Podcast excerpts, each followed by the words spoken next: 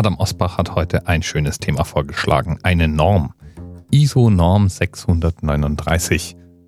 Was ist ISO 639, magst du dich fragen. Und die Frage ist berechtigt. Du hast allerdings wahrscheinlich schon hin und wieder mal damit zu tun gehabt, ohne es zu wissen. Denn ISO 639 wird benutzt, um Sprach- und Ländercodes festzulegen. Ich bin ja Programmierer vom Training her und da ist es nicht ganz unbedeutend, die richtigen Sprach- und Ländereinstellungen zu wählen. Wir haben uns ja als Menschheit ein ganz schönes Durcheinander von Lieblingskonventionen zugelegt. Wo sind die einzelnen Tasten? Was für Sonderzeichen gibt es? Wie werden Datumsformate geschrieben und so weiter? Das ist die Computerseite der Dinge.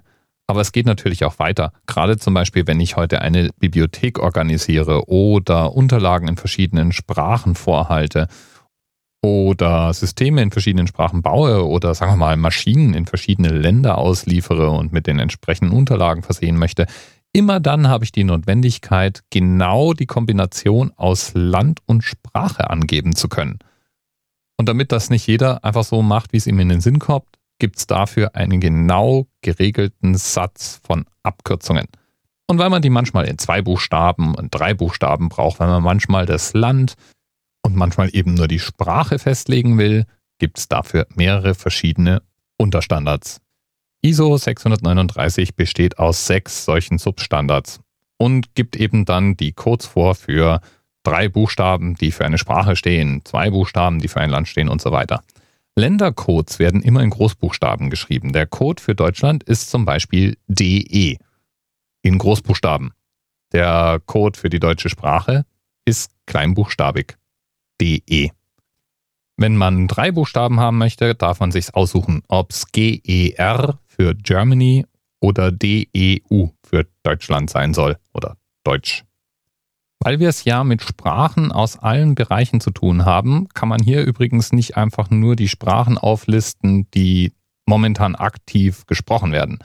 Es müssen genauso historische Sprachen, Kunstsprachen und so weiter aufgeführt sein.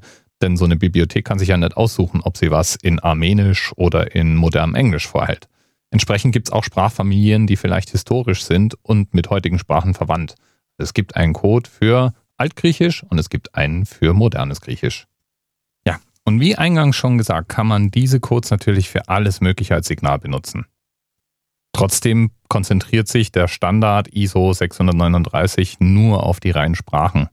All die anderen Aspekte, von denen ich eingangs sprach, die müssen anders geregelt werden.